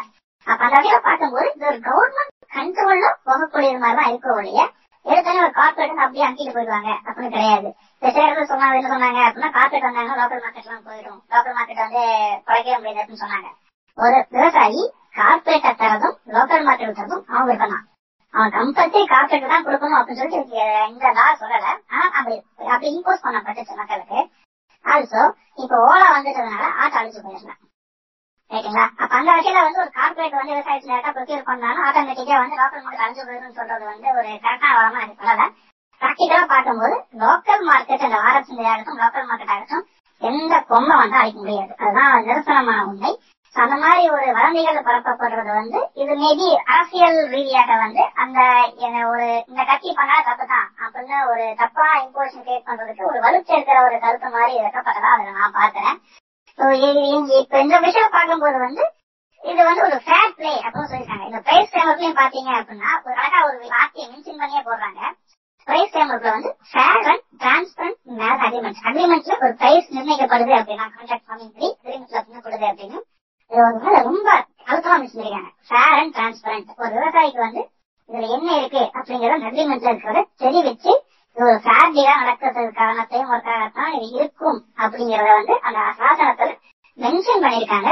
அந்த வகையில வந்து விவசாயிகள் ஏமாற்றப்படுவாங்க அப்படிங்கிறது கிடையாது. ஏன்னா அந்த அளவுக்கு ப்ரொடக்டிவ் மெக்கானிசம்ஸ் வந்து ஒரு நாலஞ்சு வகையில ஒரு வகையில சொல்ல முடியாது ஒரு நாலஞ்சு வகையில. ட்ரைனிங் கமிட்டி ஆகட்டும் எல்லாமே அந்த கவர்னிங் கமிட்டி ஆகட்டும் ரிசர்வேஷன் டிஸ்பியூட் கமிட்டி ஆகட்டும் அப்புறம் வந்து நடுவில் இருக்கிற மிடில்மேன் ஃபார்மிங் சர்வீஸ் ஆகட்டும் இல்ல ஒரு எஃப்டிஓ ஆகட்டும். இது மாதிரி ஒரு ரெண்டு மூணு வகை அது போக கலெக்டர் அந்த சுப்ரீம் கோர்ட் மாதிரி ஒரு எப்படி பார்த்தாலும் எல்லா வகையிலும் ஃபார்மர்ஸை ப்ரொடெக்ட் பண்ற மாதிரியான ஆக்டாகத்தான் இருக்கு. ஸோ ஃபார்மர்ஸ்க்கு கொஞ்சம் விலை அதிகமா கிடைக்கிறதுக்கான விஷயங்களும் இதுல இருக்கு. இன்னொரு சாராம்சம் என்ன பாத்தீங்க அப்படின்னா எலக்ட்ரானிக்ஸ் எல்லாம் வந்துச்சு அப்படின்னா நான் எப்படி விவசாயம் பண்ணுவேன் எப்படி நான் வந்து விற்பேன் அப்படின்னு ஒரு விவசாயிகள் கருத்தப்படுறாங்க. ஏன்னா அவங்க வந்து நிறைய படிக்காதவங்க. அவங்களுக்கு எஜுகேட் பண்றதுக்காக தனியா ஒரு பாடியும் போடுவோம் அப்படின்னு சொல்றாங்க. சோ ஃபார்மர் எல்லாம் வந்து மாடர்ன் டெக்னாலஜி யூஸ் பண்றதுக்கு ஒரு பாடி ஒண்ணு போட்டு அவங்கள இதுல எம்பவர் பண்ணுவோம். ஃபார்மர்ஸ்க்கு சொல்லி கொடுத்து அவங்கள யூஸ் பண்ணதப்போ அதுக்காகவும் ஒரு பாடியை நாங்க போடுவோம். அப்படின்னு சொல்றாங்க. இந்த பாடியெல்லாம் போட்டாங்கன்னா அதுக்கு வந்து வேலையாட்கள் போட்டாகணும். அந்த வகையில வேலை வாய்ப்பு கணிசமா அதிகரிக்கிறதுக்கான வாய்ப்புகளும் இதை நம்ம பார்க்க முடியுது. சொல்லப்போ நாட்டோட எக்கனாமியில ஒரு சேஞ்ச கொண்டு வர்றதுக்கான ஒரு லாவா தான் இதை வந்து பார்க்க முடிகிறது. சரி எக்ஸ் ஆமா. விவசாயிகளை வந்து பிரச்சனை மாட்ட வைக்காம இருக்கு. இல்லைங்க நான் சொல்றதா சொல்லிட்டேன். ஏன்னா இது வந்து கவர்மெண்ட் வந்து எத்தனை வகையிலே சொல்லி பார்த்துட்டாங்க. இந்த அளவுக்கு எக்ஸ்பிளேஷன் கொடுத்தாங்க எனக்கு தெரியல. ஏன்னா நான் படிச்சேன் எனக்கு இத்தனை விஷயம் தெரியாது. நான் பிரஸ் மீது என்னடா படிச்சானே உள்ள போய் பார்க்கும்போது ஒரு விஷயம் புரிஞ்சுது. இது வந்து ஒரு கரெக்டான வகையில ஃபார்மர்ஸ் இதை வந்து புரிய வைக்கிறதுல கவர்மெண்ட் வந்து ஃபெயில் ஆயிடுச்சு நான் சொல்லுவேன் கண்டிப்பா. சோ இவ்வளவு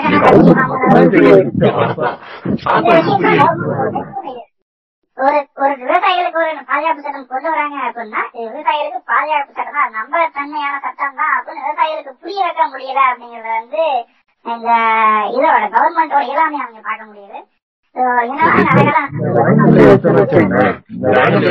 பஞ்சாப் ஹரியானால இப்ப எலெக்ஷன் வருதாமா? அதனால இப்ப இத வாபஸ் வாங்கிட்டாருன்னு ஒரு தகவல் பரவுது. அதனால உழைக்கிறவங்களங்க ஓட்டு வாங்கலாம். மனிதன் என்ன பண்ணாங்க கட்டு கட்டு மாட்டு மாட்டு அரசியல் ஓட்டுங்க அரசியல் என்னங்க கட்சி எந்த கட்சி ஓட்டுறதுன்னு சொல்லுங்க.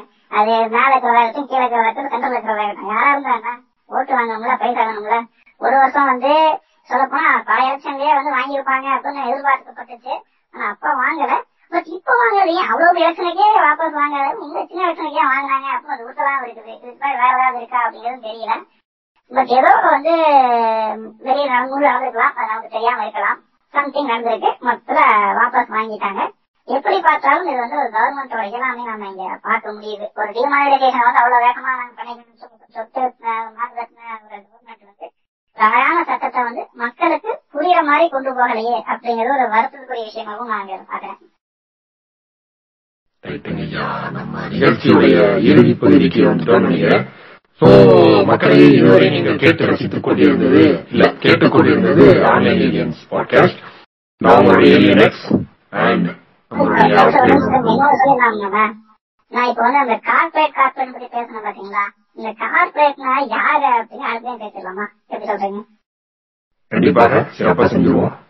அப்ப ரைட் முடிச்சு விட்டுருங்க. ஓகே. நேரவே இதுவரை நீங்கள் கேட்டுக்கொண்டிருந்தது ஆன்லைன் ஏலியன்ஸ் பாட்காஸ்ட் சோ அடுத்த பாட்காஸ்ட் என்ன பண்ணலாம் அப்படிங்கறது இங்கேயே அப்கிரேட் அவர் ரிலீஸ் பண்ணிட்டாரு.